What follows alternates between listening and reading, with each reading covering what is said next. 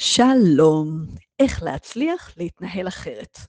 מצאתי את עצמי יושבת בקורס נהיגה של משרד התחבורה. כן, זה מה שקורה למי שצוברת נקודות, גם אם לטעמה הנקודות לא הגיעו לה. לא משנה, הקורס היה מעולה. הראו לנו הרבה סרטונים שונים של תאונות דרכים, וניתחו איתנו איך הן קרו. חזרו איתנו על חוקי נהיגה שונים שלא זכרתי, ובעיקר שטפו לנו את המוח במשך שעות על נהיגה זהירה, לפי חוק ובתשומת לב כוללת לכל מה שקורה סביבנו. עד הקורס הזה חשבתי שאני נהגת מצוינת. ללא תאונות, לא הרבה דוחות. נהגתי קצת מהר, אבל כולם נוהגים מהר, לא? זו המדינה שלנו. כשיצאתי מהקורס הרגשתי אחרת לגמרי בכביש. נהגתי, ואני נוהגת, יותר לאט. הסתכלתי באמת מה קורה סביבי. ראיתי את התמרורים, את הולכי הרגל על המדרכות, את כל מה שקורה בכל צומת. הלך הרוח שלי אחר, האנרגיה שלי אחרת. האנרגיה הקודמת שלי בנהיגה הייתה של אקשן, של להגיע, ובדרך כלל חשבתי על נושאים אחרים. כשנהגתי, נהגתי באוטומט. אוטומט מהיר וקצת קופצני. עכשיו אני במקום שונה לגמרי, מקום של רוגע, של אחריות, של נוכחות. אני נוהגת ואני לא עושה שום דבר אחר. זו חוויה חזקה וטובה של השקטה, של נינוחות. אני גם מרגישה בטוחה יותר עכשיו, הרבה. בעצם עשיתי איזה מעבר אנרגיה. איך עושים מעבר אנרגיה כזה? איך עוברים מהלך רוח אחד של עצבנות, ומוסכות, להיות מוסחת, לעבר רוגע ונוכחות. איך עושים מעבר כזה? ניסיתי בעבר, אחרי שקיבלתי דוח מהירות אחד, על הרבה כסף, וזה לא עבד, לא הצלחתי לעשות את המעבר הזה, לא הצלחתי לשנות הלך רוח, וחזרתי מהר להרגלים הקודמים שלי. הייתי צריכה משהו שיזיז אותי מדרכי, והפעם זה היה הקורס נהיגה המעולה הזה.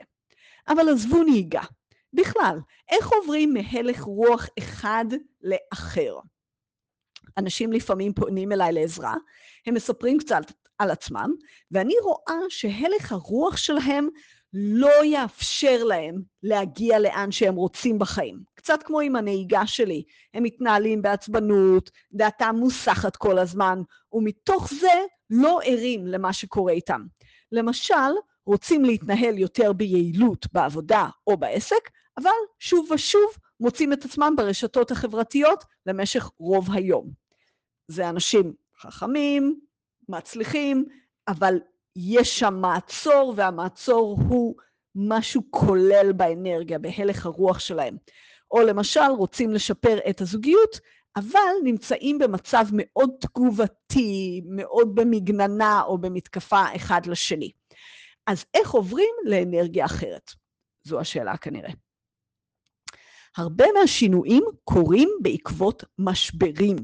כמו קורס הנהיגה שאילץ אותי לעצור את חיי למשך יומיים ולהקשיב, כך גם כשקורה משבר אנחנו נעצרים. אנחנו ממש נאלצים להתבונן בחשיבה שלנו, בתפיסות שלנו ובהתנהגות שלנו. לאחרונה קרו לי כמה אירועים כאלה, והכי גרוע מביניהם, חבר קרוב, ותיק ואהוב, הודיע לי שהוא לא רוצה שנהיה חברים. הוא נפגע מכמה דברים שאמרתי בשנה האחרונה, והרגיש שאני לא תומכת בו ולא מעריכה אותו. אני לא ידעתי מכל זה, ומבחינתי מדובר באי-הבנה ענקית וכואבת. אני מאוד אוהבת אותו, מאוד מעריכה אותו, ומאוד מאוד, לא רק שלא התכוונתי לפגוע, גם לא התכוונתי לדברים שהוא הבין מדבריי. האירוע הזה היה כמו להיפגע בתאונת דרכים, כשאני חשבתי שאני נוהגת מצוין. אני גאה ומאושרת בחברויות הארוכות שיש לי, של עשור, עשר שנים, עשרים שנה, יש לי גם חברות של ארבעים שנה כבר. אני מאוד אוהבת את החברויות האלה. מבחינתי אנחנו, החברים והחברות שלי, מחזקים אחד את השני, תומכים, מייעצים. לכל אחד יש את סגנון החשיבה והתקשורת שלו, והשילוב נהדר. מבחינתי זה ממש שותפים אמיתיים לחיים, כולל אותו חבר כמובן. פעם בכמה שנים יש משהו שמפריע למישהו מאיתנו ביחסים. למשל, פעם טענתי בפני חברה אחת, שהיא לפעמים לא תשאל אותי בכלל מה שלומי. אז אנחנו נדבר, אני אקשיב לה הרבה, נדבר על הנושאים שלה, ואז זהו, ייגמר הזמן והיא תסגור את השיחה. אז באתי ודיברתי איתה על זה. במקרה אחר, חבר אמר לי שאני עניתי לו בצורה לא רגישה כשהוא חשף בפניי נושא רגיש. אלו מקרים לא נעימים, אבל תקשרנו, התגברנו עליהם, והקשרים שלנו התחזקו. אני שמחתי על החברויות שלנו והרגשתי שאם קורה משהו כזה או יקרה משהו כזה, נדע לצמוח משם. עכשיו אני מבינה שלפחות בקשר אחד שהיה חשוב לי, לא נהגתי מספיק בתשומת לב. אני מבינה עכשיו שלפעמים התגובות האינסטינקטיביות שלי יכולות לפגוע. ואני מוצאת את עצמי יותר רגישה בקשרים אחרים שיש לי. אני מבינה יותר לעומק את הרגישות שיש בכל אחד מאיתנו, כמו שאני מבינה יותר טוב, ממש בבטן, את הסכנות בכביש. אז זו דוגמה לשינוי בעקבות משבר, ורובנו כן יכולים לעשות שינוי בעקבות משבר.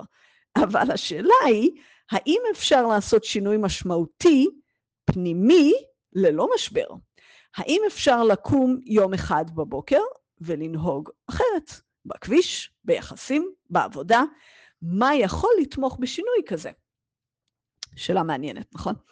זו השאלה שאני חוקרת בעצם כל חיי הבוגרים. מכירים את המושג הדבקה חברתית, באנגלית social contagion? בני אדם מדביקים זה את זה בשינויים בחיים, בתפיסות ובהתנהגויות, בדיוק כמו בווירוסים. אם אני אוכלת בתשומת לב ועושה ספורט, חלק מהאנשים סביבי מקבלים דחיפה קדימה באותו התחום דרך האינטראקציה איתי. חלק מהאנשים ידבק בווירוס הזה שלי.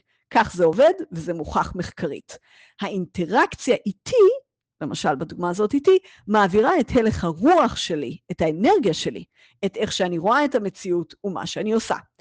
הדבקה חברתית יכולה להיות דרך מגע חברתי, כשאנחנו חברים, כשאנחנו נפגשים ומשתפים זה את זה, והיא גם יכולה להיות דרך מגע עקיף, זה נקרא פארה-חברתי. פארה זה ליד, ליד החברתי, כמו דרך רשתות חברתיות, פודקאסטים וספרים. אז זאת הדבקה חברתית, והדרך הכי טובה לעשות שינוי, אולי הכי קלה לעשות שינוי, היא להידבק בווירוס ממישהי שעשתה או עושה את השינוי הזה.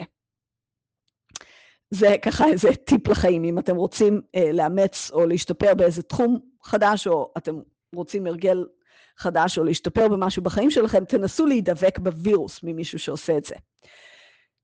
אז הלוואי שיותר אנשים ישתתפו בקורס נהיגה מונעת של משרד התחבורה. המורה הדביק אותנו בצורה מעולה בהלך הרוח הרגוע והאחראי שלו.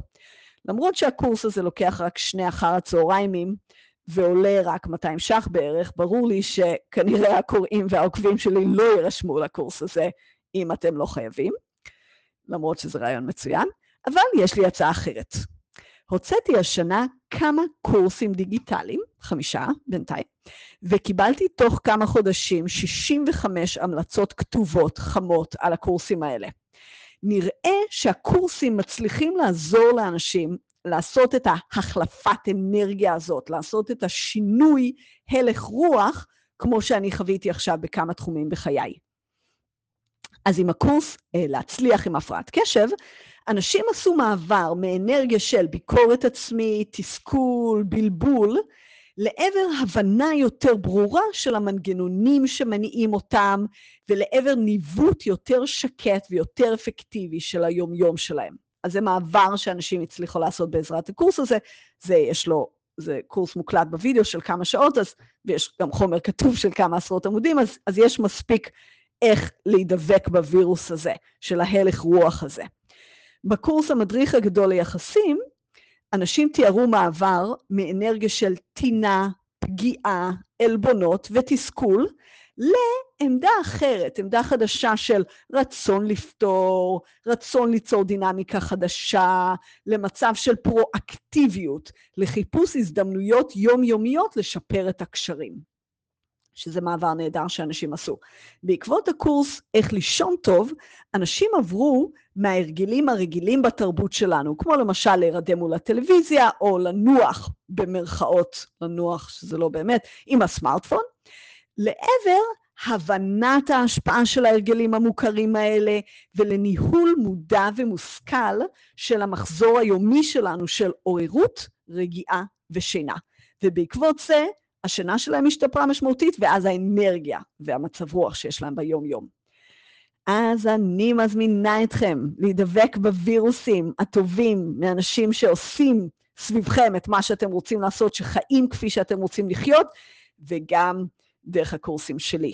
להידבק בווירוסים האלה של רוגע, של נוכחות, של פוקוס ושל בהירות. זה ממני להיום, סלי תדמור.